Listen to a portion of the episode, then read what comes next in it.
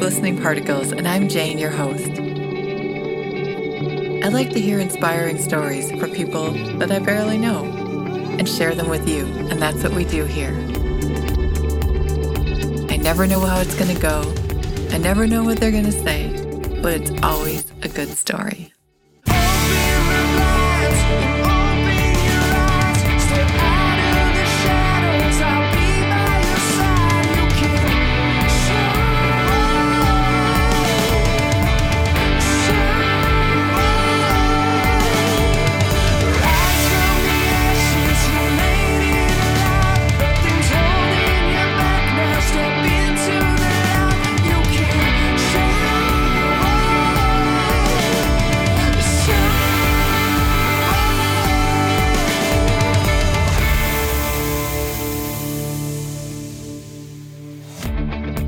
Before we get started, I want to take a moment to thank you for listening. I'd love to start connecting with you, my listeners. If you'd like to share your thoughts about this episode or any of the episodes, watch for posts for each of them on Facebook, Twitter, and Instagram. I can imagine the energy of connecting over these inspiring people's stories. I mean, maybe, just maybe, you have the same passion, or maybe you've been wanting to talk to someone with this thing going on. Yes, we need to talk. Come find me. In this episode, I'm chatting with Regina Nidin. She's from Ireland, and she's a shaman who works with the land. Yep, that's what I said, a shaman who works with the land. So if you're wondering what a shaman is, shamanism.com describes it like this. Shamanism is an ancient healing tradition and, moreover, a way of life. It's a way to connect with nature and all of creation. Well, I like that. The word shaman originates from the Tungus tribe in Siberia. Anthropologists coined this term and have used it to refer to the spiritual and ceremonial leaders among indigenous cultures worldwide. The word shamanism can be used to describe the ancient spiritual practices of these indigenous cultures. One could view shamanism as the universal spiritual wisdom inherent to all indigenous tribes. Well, that's pretty cool. As all ancient spiritual practices are rooted in nature, shamanism is the method by which we as humans can strengthen our natural connection. So with that, let's learn more. Here's Regina. Hi, Regina. Welcome to the show. Hello. Welcome. Thank you very much. I'm delighted to be here. I'm so happy to have you. So let's give the guests a little bit of background. So we met through Christine Collister, who we refer to here at the show as Christine the Singer. She's episode 1. She's from the Isle of Man. And the two of you met, well, actually, we should probably say you are in Dublin, Ireland, right? That's where you are? Yes, and the two of you indeed. Met, the two of you met. Why don't you tell us that story a little bit so we can figure out, connect all those dots. We actually met in Egypt. Ah. Crazy. Yes, I know. You know, that's the beautiful thing is the world is so small these days. I know. I cross paths with so many amazing people. And Christine, oh, wow, beautiful, beautiful woman. Yeah. A fabulous soul, absolutely fabulous. We met in Egypt with Stuart Pierce. Now, Stuart is the legendary sound healer. I could do a show just talking about him, but that's another thing. So he was running a trip to Egypt, a retreat. And I work with the land here in Ireland energetically. And Egypt had been calling, but I waited. Mm-hmm. It had been calling me for about 30 years. 30 years? Yes. That's a long wait. Wow, you have way more patience than I have, but go on. It wasn't necessarily patience. It was more about timing. The timing wasn't right, and I knew it wasn't right because I had opportunities to go there before, and I never, ever took them. And I even had one opportunity that was fully paid up that I didn't even have to pay for. Are you serious? I still wouldn't. And you still didn't go? Okay. No, because it had to be with the right people. Oh, right. Everything had to feel right. Yeah. And this is where, you know, the group that I gathered were such an interesting group. And this was my second time to Egypt because it was really fascinating. I'd been there the year before doing the same retreat with Stuart, and I thought, wow, this is amazing. Yeah, I've done it. You know, mm-hmm. That's it. Once off, been there, done that, wore the T-shirt. T-shirt's now the duster, all sorted, you know. But unfortunately, the land, well, fortunately for me, Egypt kept calling me. Really? Calling me. And it was me. I don't know now. Do I go back? Okay, right. I go back. Oh, wow. So we should probably tell people a little bit about who you are, what you do, that the land calls you. Yeah, because that's where Christine comes in. And that's how I met her there. Basically, I'm a shaman. Mm. And I answered the call a little bit later in life than was normal. But having said that, I grew up in Holy Catholic Ireland. So nobody really wants to dance around and be very happy that they have a shaman in the family. It's not exactly something that's celebrated. Right. So from that perspective, I knew I had gifts, but it took me a while to accept who I was, let's put it this way. How did you, I'm going to probably interrupt you like 47 times because first of all, you know that we talked a minute before we got on the call, but I have had people saying to me for probably 5 years, you need to find a shaman to train you on some things. And so today I had I didn't even know that's exactly what you were till we started our conversation and had our little meet and greet. And I'm like, well, isn't that interesting timing that happened today? So how did you know when you were younger that what were these things that you knew you had gifts? I think that's how you phrased it. What is that about? Yeah. I used to get into trouble knowing things.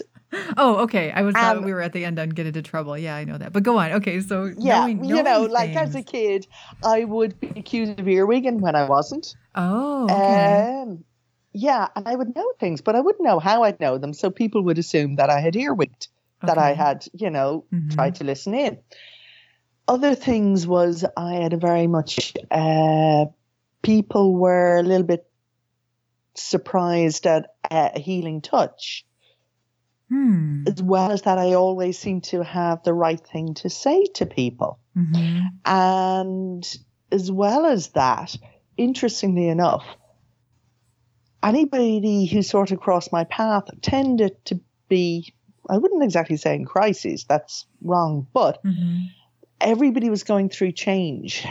So I'm also a change catalyst. So when I do interact with people, particularly friends or acquaintances over a period of time, and if our paths cross, there's usually change around the corner.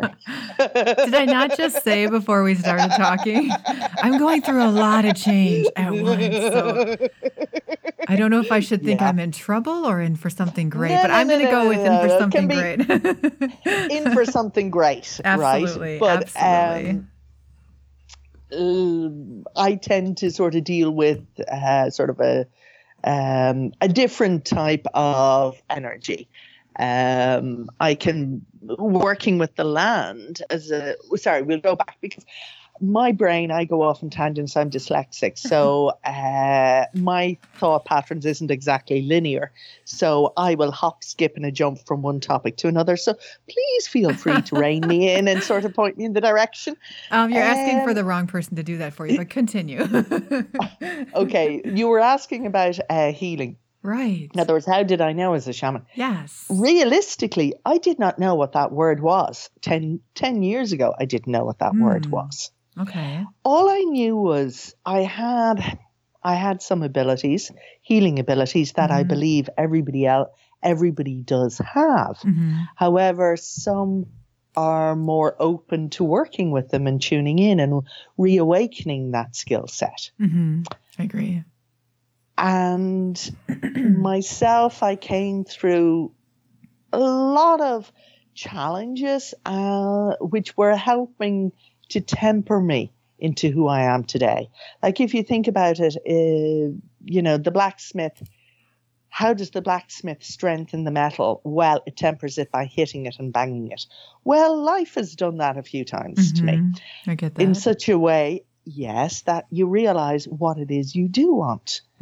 So part of my challenge was for me to step into my power and to say, this is me and this is who I am.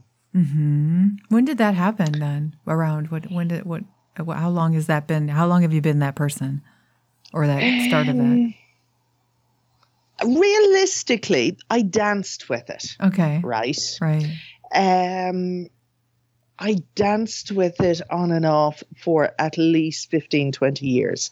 And I would not step forward into who I am. Yeah. I freakishly feel like we're soul sisters here, or long lost, you know, separated at birth, something like that. Okay. Go on. Realistically, 40th birthday. Okay. Right. Okay. All right.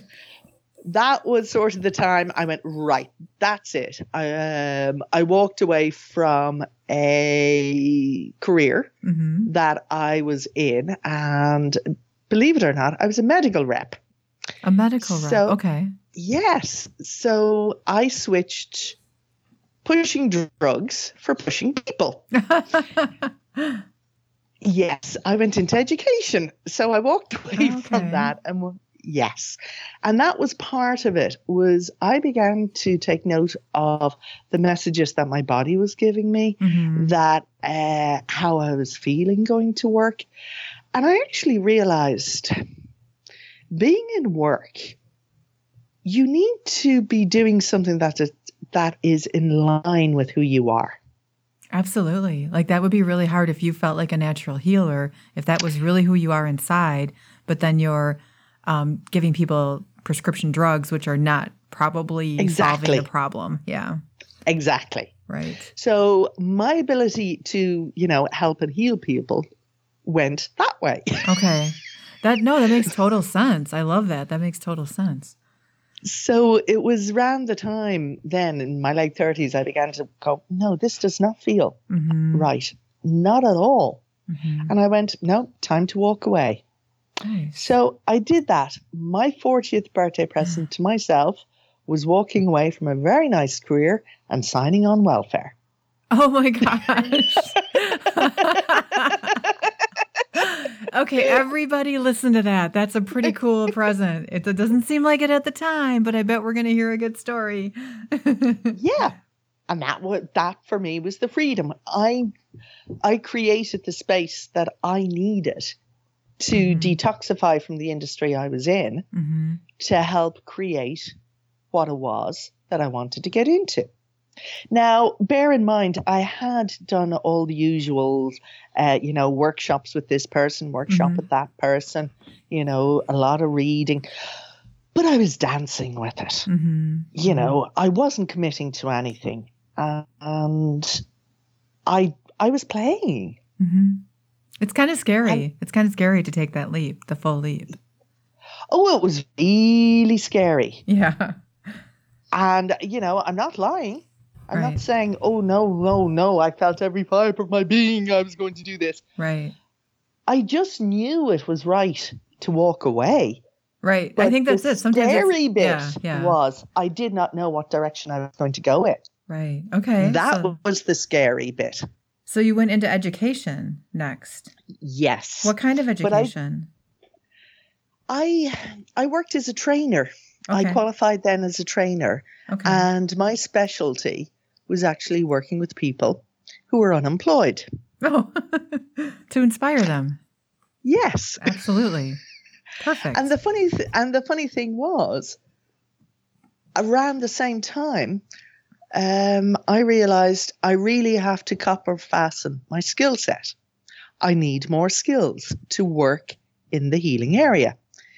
So I then went, and you're going to love this, I listened to Spirit Again, and I blew all my savings as the recession was hitting Ireland, when everybody was telling me to hold on every penny. Right. I blew it. Oh, my gosh. And I flew to Hawaii and did angel therapy practitioner with Doreen Virtue. Oh my gosh, that is such a huge leap. Although seriously, it's a trend. If you listen across these podcasts, the people who are doing some of these things, there's a lot of times where that's exactly what they do. They just go all in. And that's what I needed to do, because right. I didn't know it at the time, but that was me investing in me mm-hmm. and investing in skill set that would help prepare me for what was to come. So what I ended up a couple of months after arriving back from Hawaii, I think it was about 2 months actually, I then apprenticed myself to an Irish shaman for a couple of years. Okay. So at that time, did you know that was your skill set? That's what you were going to be doing? I couldn't say the word. Yes. And in fact, it's only, I will be very honest with you, I'll say yes, I have been realistically, doing shamanic work for the past 10 years. Mm-hmm. But I have only officially called myself that 3 years, because I felt I had to go through a lot of training. Mm-hmm. But not only that, I had to wait till Spirit called me. Mm. Hey, can you describe what a shaman is, like what that means? Because maybe not everybody might know that. It means different things in different places. Okay. And the reason why I use that term is because it's the equivalent of many, many generations ago in Ireland. Every village had the healer. Mm-hmm. That healer would talk with spirit, would know when bad things were coming, mm-hmm. knew how to console people, but would also help people cross over and heal. So like after they passed away, you mean? Yes. Okay. All right. They would help people transition. Okay. But they would also work with people who were ill, where their souls were ill. Okay. Now I work with the light, and I work for the greater good. If in some parts of the world, a shaman, you could go into a shaman and ask them to take the power of somebody else, where they will go in and they can work in the spirit world mm-hmm. and can do not so nice things. Mm. Okay.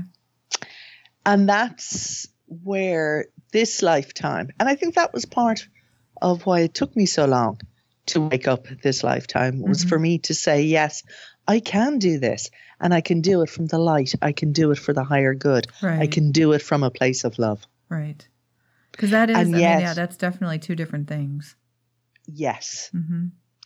So that's the type of shaman I am. But during my shamanic training, I realized that everybody gets sort of a liking for different things and for working with different things, mm-hmm. be it working with couples, working with children, working with those who are transitioning to the other side. Everybody ends up, some people are brilliant with animals. Mm-hmm.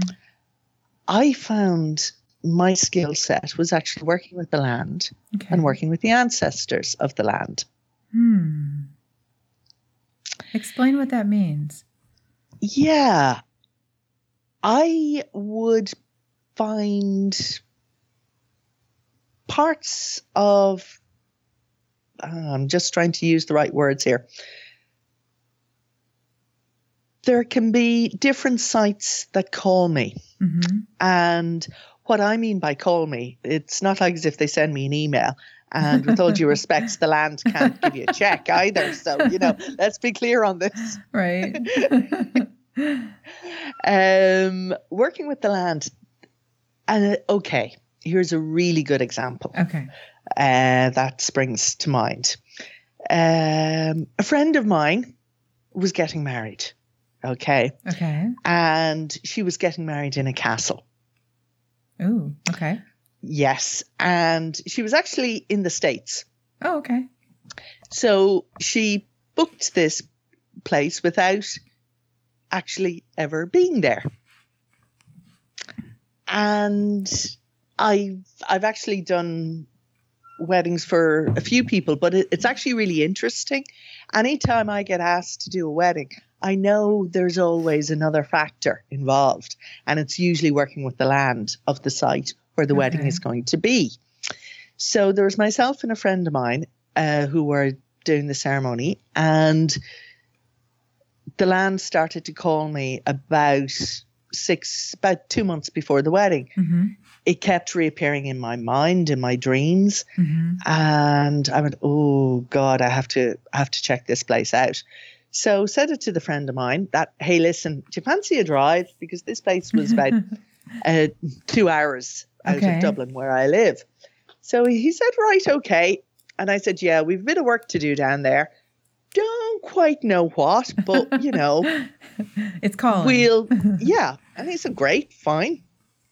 So off we went, and it was a rotten day, the weather, lashing, raining, horrible wet day, but we headed off.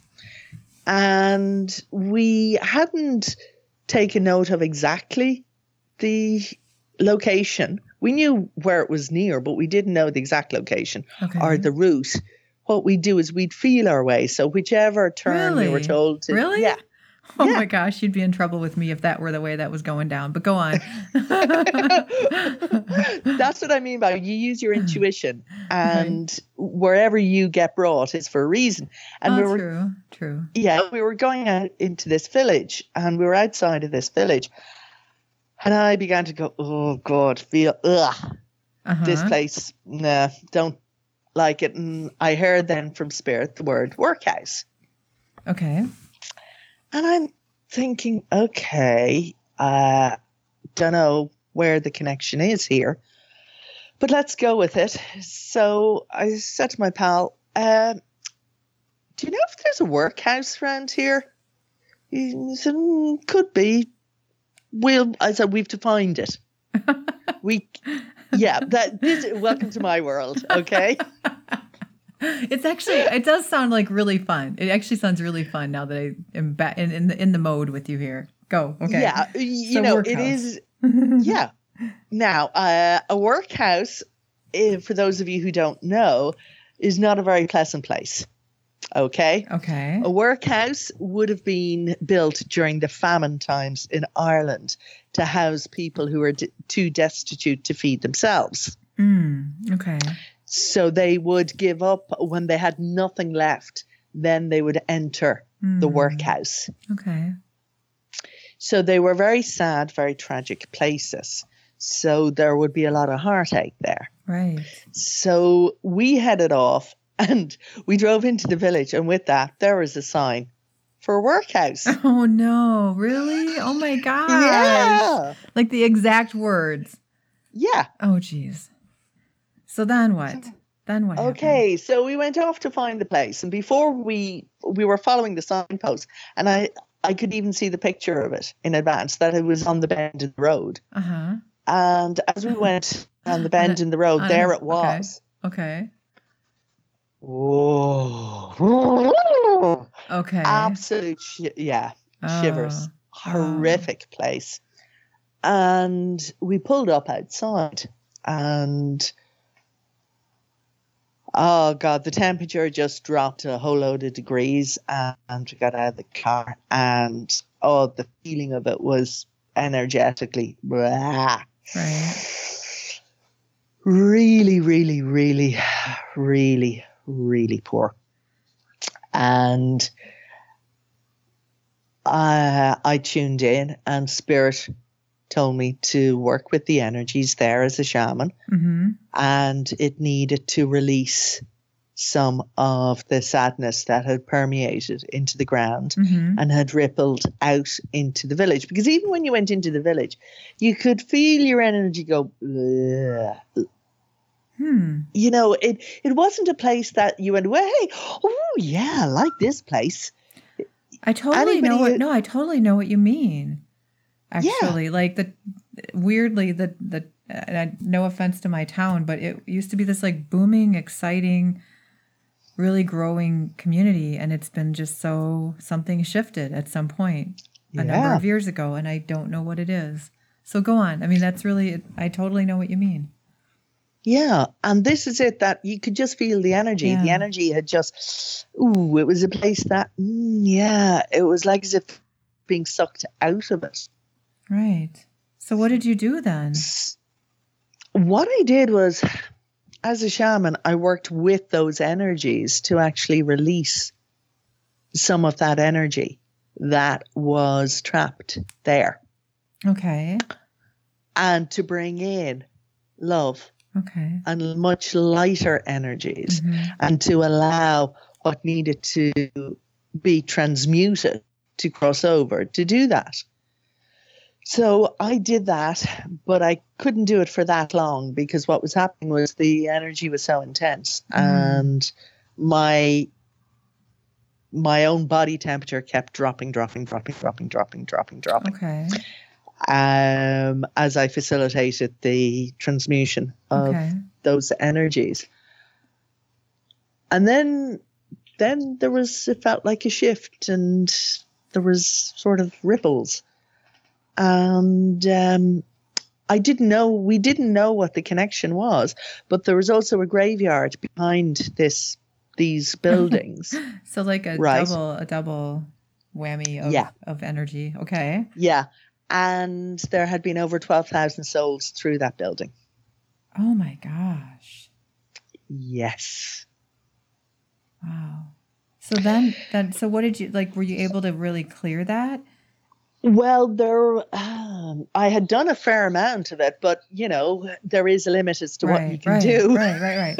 So then what happens next then? Do you go back to it, or what happens next? Yes. And every so often I will check back in and maybe do a bit more work. Okay. But the interesting thing was, we didn't know at the time what the connection was between this place and the place where the ceremony was happening. Right. But we found out that they were built at the same time, and the bricks that built the location for the wedding was worked on by the people in the workhouse. Oh, wow. Yeah. That's crazy. We didn't know that at the time. So when we went to the location, it was quite different, and did a little bit of work, but nothing that major. Right. And what happened was, it was actually quite funny. 8 weeks later, ceremony was there, and the couple of people who were there were actually staying in the building, in this castle manor house, and they would pick up on energies, and they were shocked. One of them said to me, I don't know what was going on. She said, I couldn't get over. The place was sterile. She said, in a beautiful way, because she said, I was expecting all this horrible energies or all these different energies and not knowing. But she said, the place was clear, which was fantastic. That's amazing. I mean, and people don't think about those things. They go into situations and there's like, you know, bad feelings or a lot of chaos, you know, or different things like that happen in a place, but they don't realize that that's coming from something else, you know? Yeah.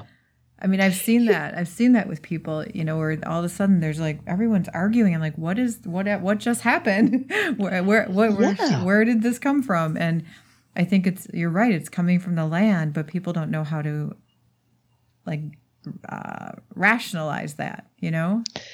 Yes. As well as that, it's also, you know,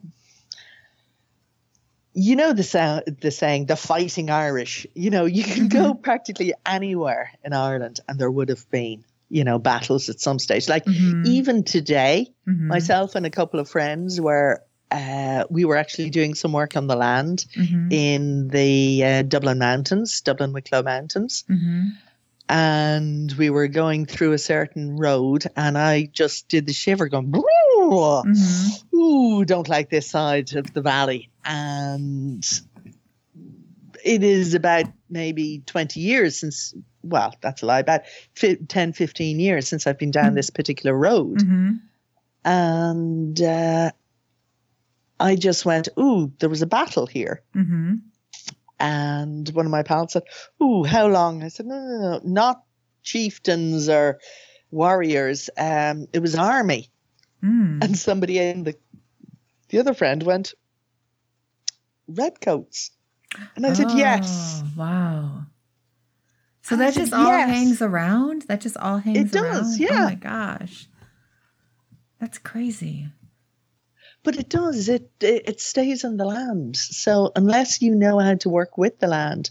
Now, that's, those battles would have been recent. Right. But you can have, a lot of there are most amazing sites here in Ireland. There's mm-hmm. one, when you think of an ancient site in Ireland, a lot mm-hmm. of people think of Newgrange. Mm-hmm. And that would be aligned with the winter solstice. And I would work with those alignments because that's what our ancestors mm-hmm. would have worked with. Mm-hmm. So there are so many sites around Ireland that are connected to equinoxes, solstices, mm-hmm. Samhain being Halloween, all of those. And is that unique to Ireland? No. Well, you see, this brings us full circle to Egypt, where we were in Egypt, and part with Christine, mm-hmm. part of what we were there for was they worked with the sun there as well. So we were in Luxor Temple that is aligned with the sunrise at winter solstice. Okay. So we were there in Luxor Temple as the sun rises and hits the Holy of Holies and illuminates it in such a way that it is just awe-inspiring. Mm. And you can feel the ancestors and going back through generations and generations and generations who are still there honoring the sun on that very special, powerful day. That's so incredible. So that would have been in December last year then. Yep. December, the solstice, right. The official solstice last year, because it's based on astrological mm-hmm. rather than just, the Roman calendar. It was the 22nd of December last year. Mm. But this year, to my knowledge, I think it's the 21st. Mm. So that's actually kind of tying into my next question that was bubbling up, which is, can the land, how you talked about the land giving you the shivers and it's, you felt what was there. Can it be the reverse of that? Like, there's this place I go to when I'm in Northern California, this specific spot that when I go there, I just feel like I soak up all this good, positive, eternal, ancient energy just fills me up. It's like there's all these places to go and I keep wanting to go to that spot on the land, up a trail. That's it, Oh, totally. They're power spots. They're what I call my recharge stations. Oh, okay. Yeah. I really need to find one of those in Wisconsin. Is there some sort of a map for these? Because I need one of those. Douse a map. Get a pendulum and douse it, see where you need to go. Oh, I don't know how to do that. So we might have to have a follow-up to this where you can teach me how to do that. Douse a map. I'm writing notes. Okay. No. Yeah, I need that. Because then, you can also feel into things and feel, is this a good place to go? Is it not a good place mm-hmm. to go? We are really spoiled for choice here in Ireland. We have so many places mm-hmm. to go. Mm-hmm. One of my favorite is a place called Loughcrew. Mm-hmm. Now, Loughcrew is in a most amazing area called Oldcastle, County Meath. Okay. And this is a magnificent, I'm just trying to find the right words here. I'll say cairn, but you won't know what a cairn is. Cairn is like a passage tomb, but this is built on top of a mountain, right? At the highest point in Meath. Tomb built on top of a mountain. Yes. I don't understand that. Exactly. I need more information. Well, let's start with passage tomb. That I don't understand. That will be a good place to start. Okay. we had a tradition of building a tomb which stood above ground, and piling earth and clay into, for the want of a better word, a womb-like structure with like a long canal and some cruciform chambers off it. Okay. And a lot of these would have different alignments.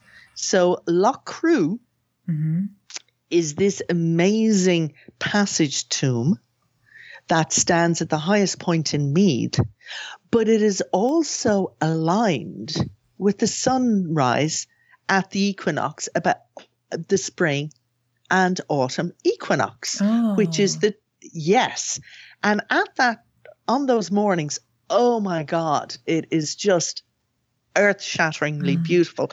When the sun decides to shine. There is that.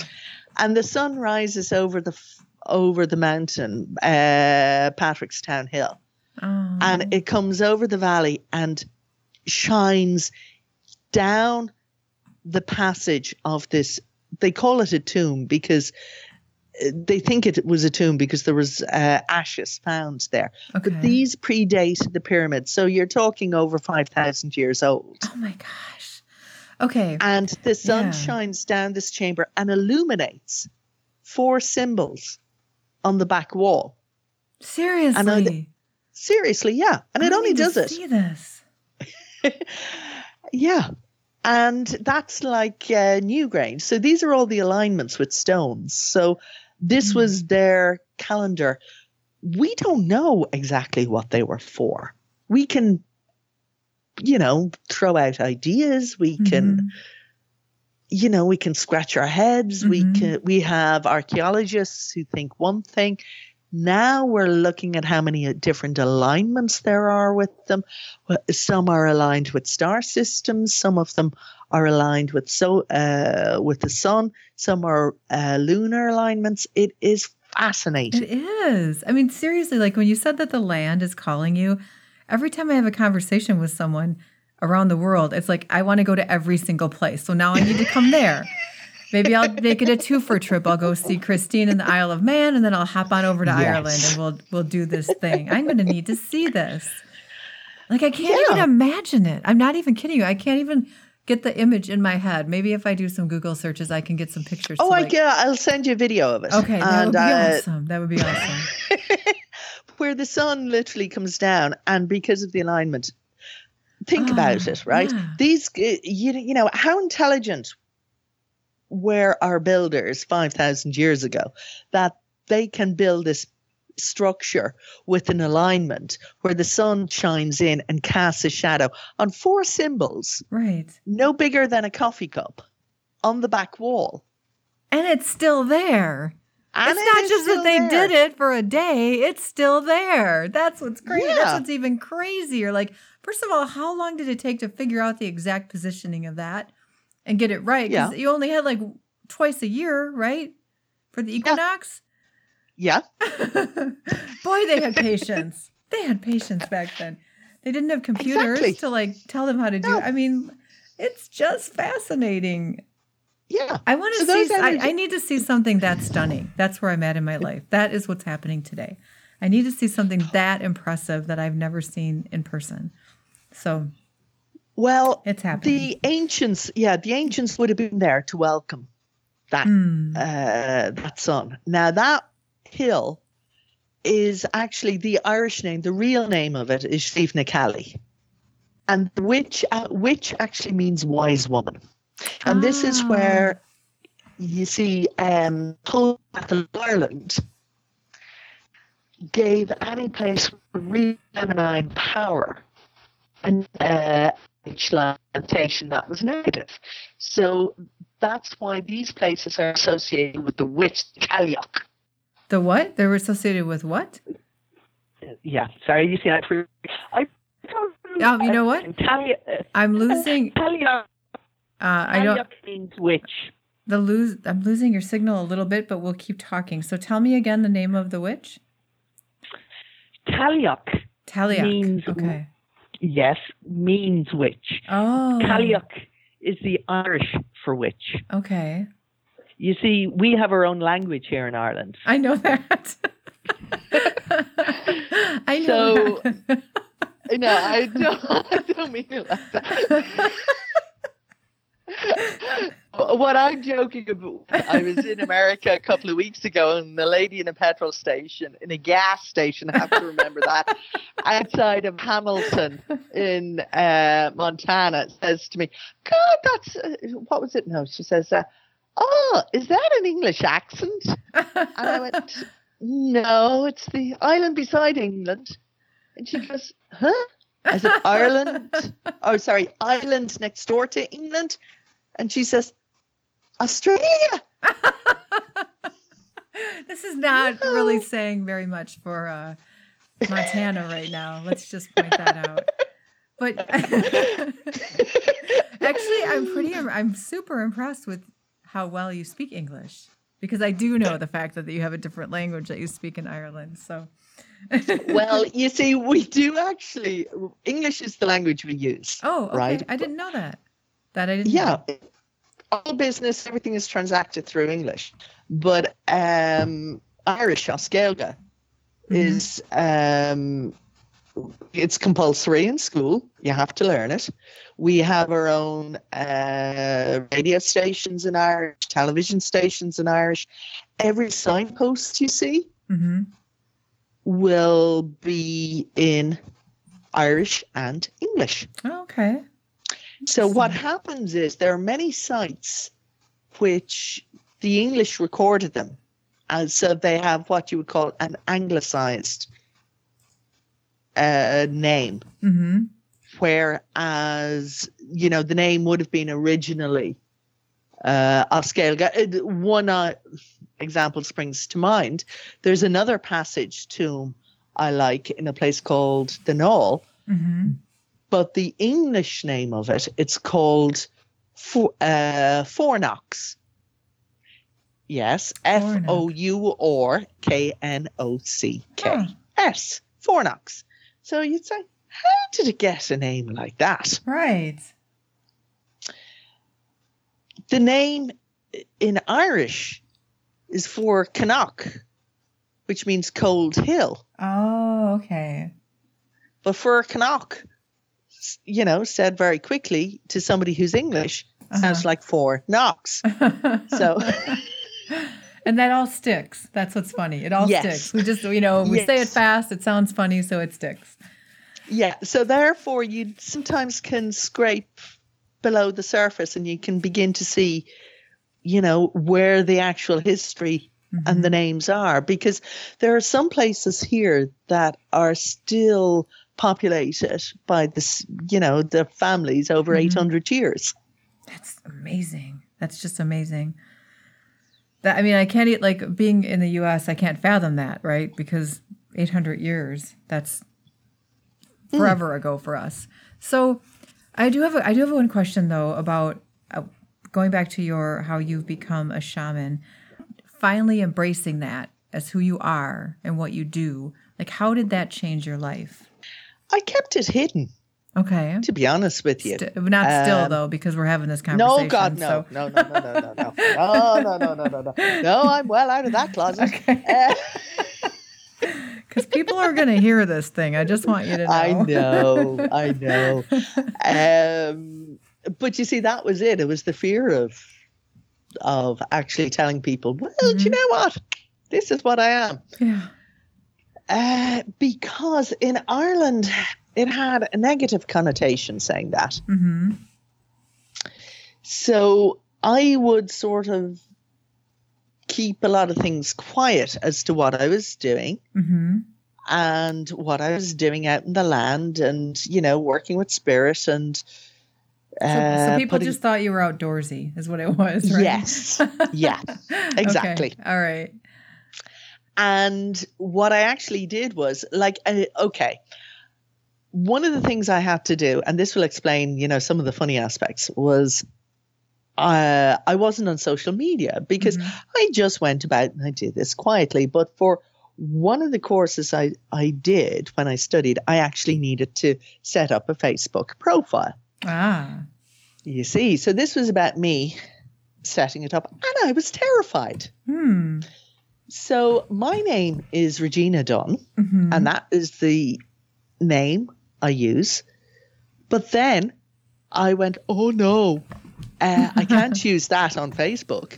So I went, okay, I'll use the surname in Irish, mm-hmm. Nidin. Mm-hmm. So Nidin is the Irish for Dunn. Okay. And Dunn itself actually comes from the name Dún, which comes from brown, which comes from earth. Oh, so this is how we can track back the names. Right. Yeah. So that's why I set up my Facebook page as Regina Nidin, mm-hmm. Nidinn, which is a slight misspelling. I'm dyslexic, so I've enough trouble with English, so try adding Irish into that one and then you've a right miss. So... So, you know, that was how scared I was, because that profile and what I did on that was shamanic. Okay. So that was where I first connected to my shamanic friends and where I could have those conversations. And for me, I was so grateful for social media. So I did that. And that was me beginning to step forward. And then I began to actually post pictures of, you know, some of the sites I would go to. Mm-hmm. I wouldn't necessarily put in that much about it, but mm-hmm. I began to step forward mm-hmm. more and more. Sometimes it does take a little time to get there, to take those steps. So at what point, how long have you been like fully open about it in your world? I have been... Realistically, I would say I've been fully open about 4 years about it. Like in the day job and work, they know it. They're just afraid to ask about it, but they know about it. So how is this? Yeah, it's funny when people don't understand, they're afraid. I mean, I totally get that. Like I don't talk about some of those things very much myself, so I get that. So how has that changed though? Your like how you feel as a person as far as your own fulfillment and then how you feel you're serving now that I'm not hiding. Right. Okay. That brings me back into an exchange I did about 8 years ago. Mm-hmm. I smoked, which was a way for me to hide. Mm.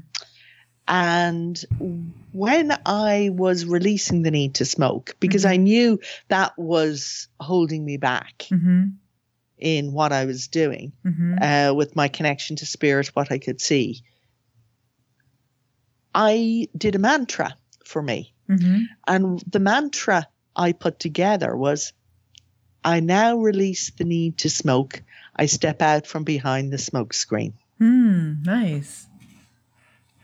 So you're double whammy on it. You're, again, 2 for 1 on that one. Yes. Yeah. So it's about me stepping forward and mm-hmm. stepping into who I am. Now, I did not call myself a shaman, even though I had trained with shamans and had done apprenticeships up until such time as I was identified and called one by people who did mm-hmm. not know me. Mm. Okay. That for me was the powerful bit. Okay. And spirit orchestrated that when I would be on some of the ancient sacred sites in Ireland. Mm-hmm. And I could be just sitting there, inconspicuous. And that was the first time that happened to me. I was sitting, funny enough, in that tomb, Fourknocks, with 2 friends of mine, one of which actually was Stuart Pierce, who I was in Egypt with. Right. And, you know, it's a tourist place, so people do come in. And this girl came in, and she came in, she looked at me, mm-hmm. and she went, "You're a shaman, aren't you?" Just from you sitting there. You weren't like glowing or wearing like a big shaman neon sign on your head or anything like that. Absolutely not. And I've seen you, I wouldn't guess, I wouldn't go, "Oh my gosh, she's got shaman written all over her." Yeah. No. Yeah, no, that's amazing. That's a sign that like you really are stepping into it if people are just feeling it by your presence. Exactly. Right. So that began to happen to me on different sites and different places. So I then felt, yeah, it's time. Oh, that's so cool. So has that changed how you feel about yourself, or how you like your own inner joy, or your like any of that? Has that shifted things for you? Yeah, because I'm more complete, because I am who I am. Right. I'm not hiding. I'm not pretending to be something I'm not. Pretending is so much energy. Pretending is much energy. It's so wasted. No matter what it is people are, that they are hiding, no matter what it is, any kind of pretending is exhausting. And it's incorporated into every fabric of my being. So I live my life as a shaman, as in the way I talk, the energy, how I will work with energies, even on a daily basis, even, you know, working in a corporate job. There will be places where, you know, you energetically feel things and you will work with those energies, and you might be working shamanically. Right. And okay, you know, it can be a little bit freaky on occasions when you go into somebody and you ask them about a particular issue and they're sort of looking at you and like, where did that come from? And 24 hours later, suddenly this issue is big news. Right. Yeah, I understand that. Yeah, I totally understand that. Sometimes it's almost like, oh, I saw that coming, but there was nothing I could do about it. You know what I mean? Yeah. That kind of thing. But as well as that, it can also help me when I'm working with people who may be a bit lost or who don't exactly know what direction to take. And I'm talking to them and I'm getting messages from spirit, and I will help guide them in a way, and they don't realize that they're talking to a shaman in a suit, you know? Right. And that's the thing that's so cool. Like you're hearing the guide at the right words to say. They're coming through you, and they're helping these people who are unemployed in ways that, you know, they really need. And that's what's so cool. You're just basically being you, doing what you do, saying things that are completely appropriate and fine, but they're getting a special spiritual message that they don't even realize. Exactly. Yeah. And, you know, for a lot of them, it's, wow, I never thought of that. Right. Or just talking to you makes me feel better. Do you get that? Exactly. Yes. I get that one a lot. I know. I had a feeling. I kind of have that too.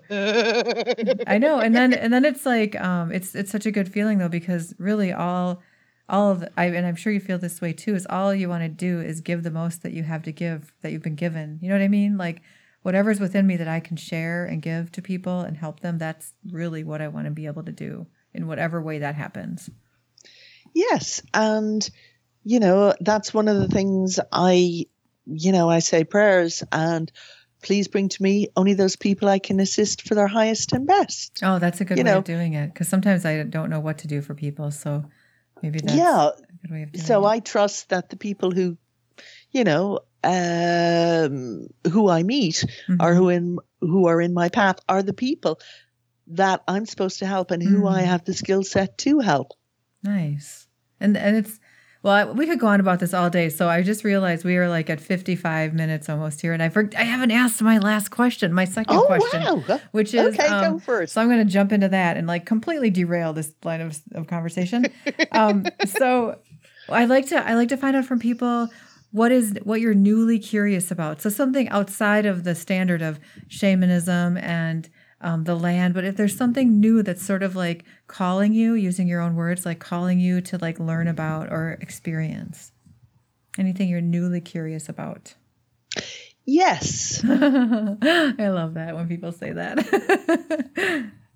And it might sound, well, I'll be very blunt, prayer. Prayer. Yes. Interesting. Describe this. Please. I always forget to say please because I'm so in curious 5-year-old mode. I forget that I should use my manners. Please describe that for me. The power of prayer. I have prayers from different religions. Okay. And for me, prayers are... they're comforting, and I didn't actually realize how comforting they are.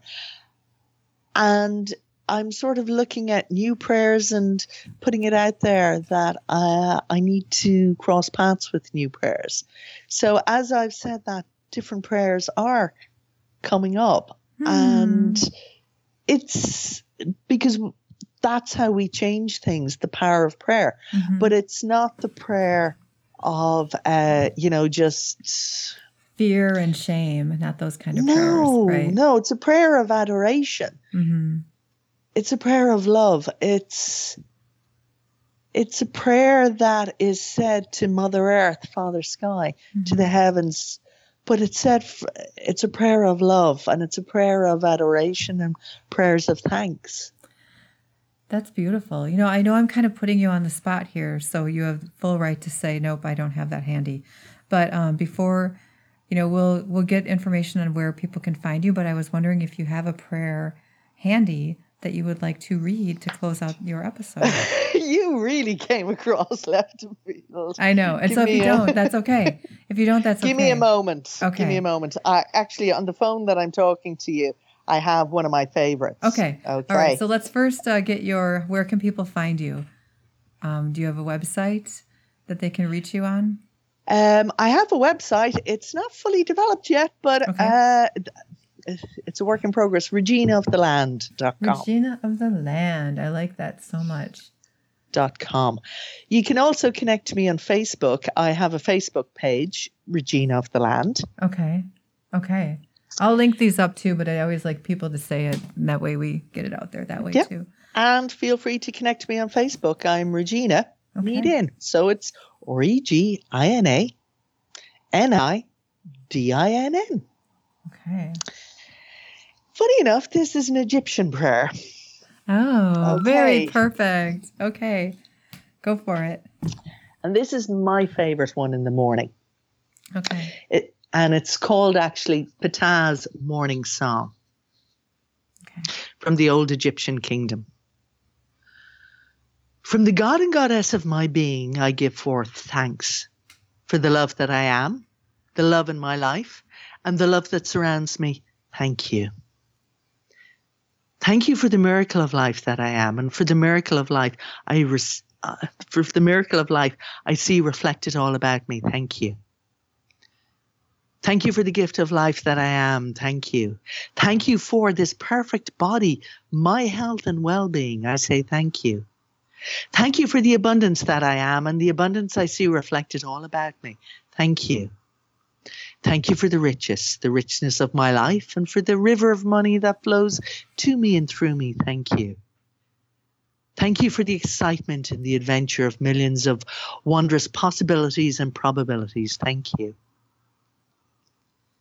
Thank you for the love, wonderment, and joy. Thank you. Thank you for the beauty and harmony. Thank you. Thank you for the peace and tranquility. Thank you. Thank you for the laughter and the play. Thank you. And thank you for the privilege of serving and sharing the gift of that I am. Thank you. Thank you. Thank you. That was beautiful. Thank you for that beautiful, beautiful, beautiful prayer, Regina. Thank you. You're welcome. And thank you for coming and talking with me. This was just delightful. Absolutely. That was my absolute pleasure, Jane. Thank you so much. As you can gather, I had a ball. And, that's what it's all about, right? We have some fun and we share some good information. All right. Well, I look forward to talking with you again. And again, thank you for being here. Have a great rest of the day. My absolute pleasure. All right. Thanks. Bye now. Slán. Not kidding. I would love to have talked with Regina for hours longer. I love hearing about places I haven't explored yet, especially the ancient stories. Like Kerns, who knew they even existed? I completely understood how some places seem to have an energy that feels bad, maybe icky, or maybe just vacant. And I understand places that feel vibrant and life-filling. I know some of those myself. I'm going to pay more attention to that, and when I run across those less than stellar places, I'll do my best to send them some love.